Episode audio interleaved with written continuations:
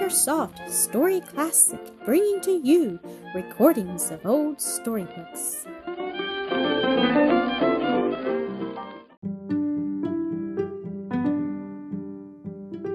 The Trumpet Call, Florence Nightingale. Willie, fold your little hands. Let it drop that soldier toy. Look where father's picture stands. Father that here kissed his boy. Not a month since, father kind. Who this night may, never mind. Mother sob, my Willie dear. Cry out loud that he may hear who is God of battles, cry, God keep father safe this day by the Alma River. Ask no more, child, never heed either Russ or Frank or Turk. Right of nations trampled creed, chance poised victory's bloody work. Any flag I the wind may roll on thy heights, Sevastopol. Willie, all to you and me is that spot, whate'er it be, where he stands, no other word. Stands God, sure, the child's prayers heard. Near the Alma River, Willie listened to the bells ringing in the town today. That's for victory, no knell swells. For the many swept away, hundreds, thousands, let us weep. We who need not, just to keep reason clear in thought and brain, till the morning comes again, till the third dread morning tell who they were that fought and fell by the Alma River. Come, we'll lay us down, my child. Poor the bed is, poor and hard, but thy father, far exiled, sleeps upon the open sward, dreaming of us two at home, or beneath the starry dome. Digs out trenches in the dark, where he buries Willie Mark, where he buries those who died, fighting, fighting at his side by the Alma River. Willie, Willie, go to sleep. God will help us, oh my boy. He will make the dull hours creep faster and send news of joy. When I need not shrink to meet those great placards in the street that for weeks will ghastly stare in some eyes, child, say that prayer. Once again, a different one. Say, Oh God, thy will be done by the Alma River. Open your atlas at the map of Russia. Look down toward the bottom at that part of the great empire which borders on the Euxine or Black Sea.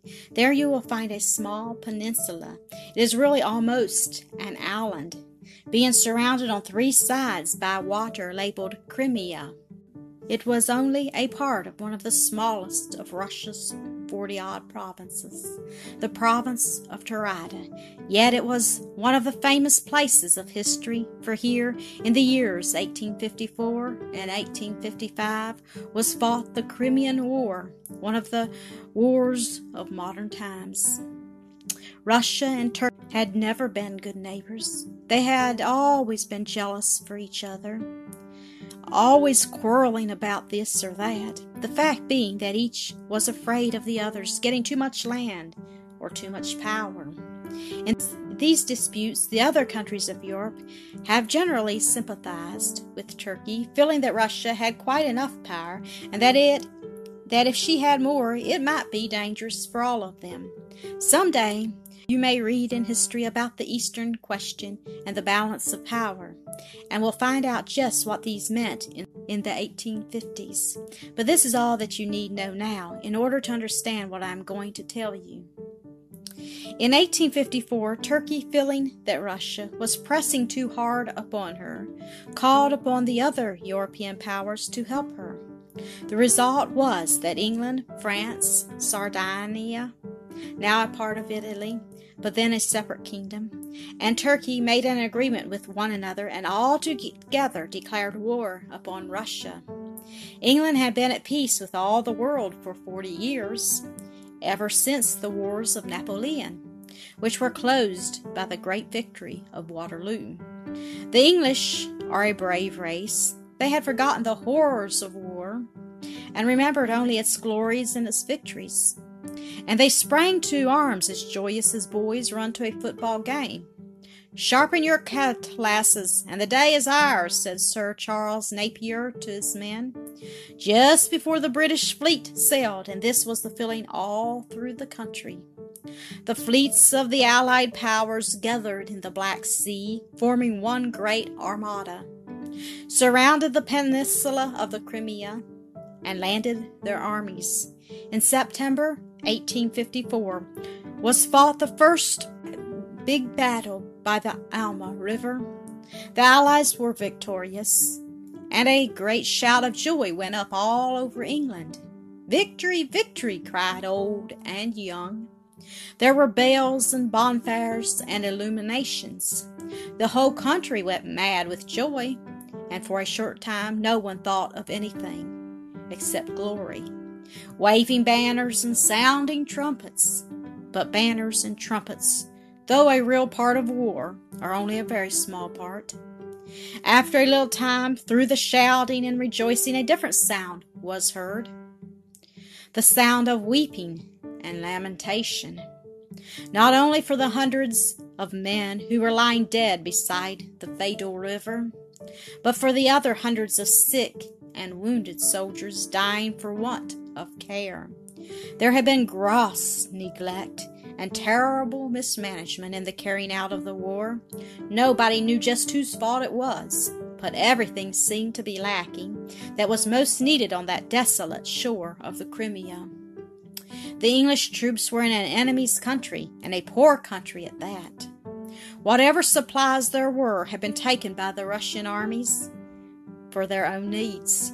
Food and clothing had been sent out from England in great quantities, but somehow no one could find them. Some supplies had been stowed in the hold of vessels, and other things piled on top so that they could not be got at. Some were stored in warehouses which no one had authority to open. Some were actually rotting at the wharves for want of precise orders as to their disposal. The surgeons had no bandages, the doctors no medicines. It was a state of things that today we can hardly imagine. Indeed, it seemed as if the need were so great and terrible that it paralyzed those who saw it. It is now pouring rain, wrote William Howard Russell to the London Times. The skies are black as ink.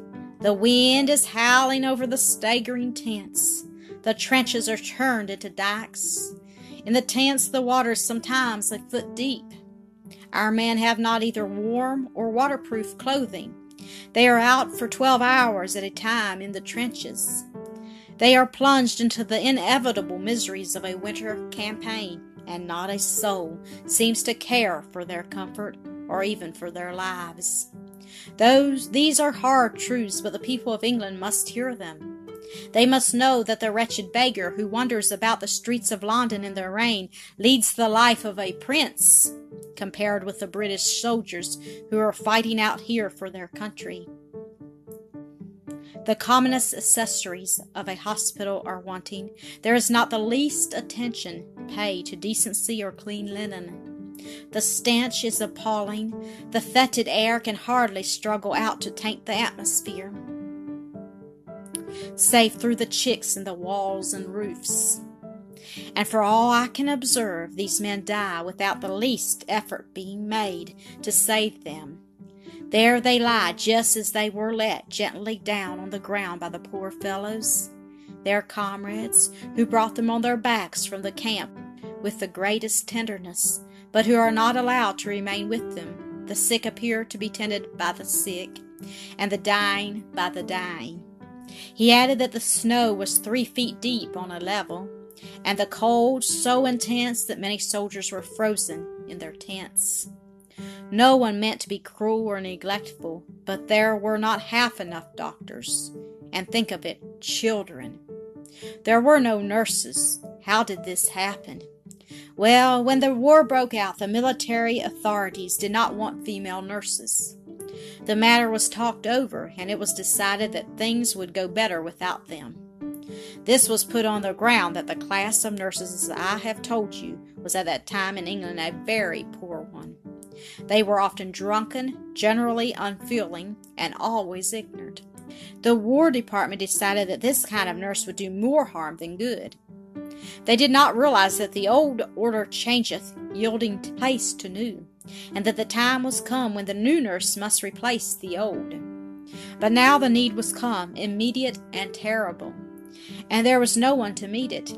When the people of England realized this, when they learned that the hospital in Scutari was filled with sick and wounded and dying men, and no one to care for them save a few male orderlies, wholly untrained for the task, when they heard that in the hospitals of the French army, the Sisters of Mercy were doing their blessed work, tending the wounded, healing the sick, and comforting the dying, and realizing that the English soldiers, their own sons, brothers, and husbands, had no such help and no such comfort. The sound of bell and trumpet was lost in a great cry of anger and sorrow that went up from the whole country. And matters grew worse and worse, as one great battle after another sent to its dreadful fruits to the already overflowing hospital at Scutari. On October 25th came Balaklava. On November 5th, Inkerman. You have all read the charge of the Light Brigade. Through the line they broke. Cossack and Russian reeled from the sabry stroke, shattered and sundered. Then they rode back, but not, not the six hundred.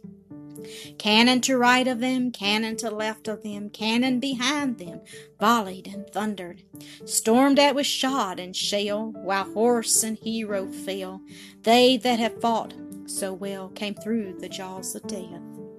Back from the mouth of hell, all that was left of them, left of six hundred, when came their glory fade. Oh, the wild charge they made! All the world wondered. Honor they char Honor the charge they made. Honor the Light Brigade. Noble 600. I have already spoken of William Howard Russell. He was the war correspondent of the Times, the great English newspaper, and a man of intelligence, heart, and feeling. He was on the spot and saw the horrors of the war at first hand. His heart was filled with sorrow and pity for the suffering around him, and with indignation that so little was done to relieve it.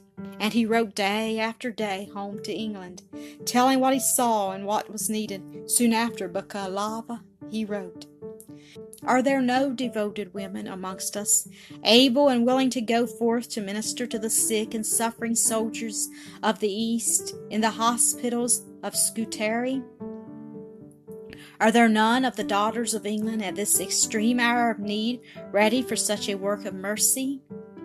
France has spent, sent forth her sisters of mercy unsparingly, and they are even now by the bedsides of the wounded and the dying, giving what woman's hand alone can give of comfort and relief.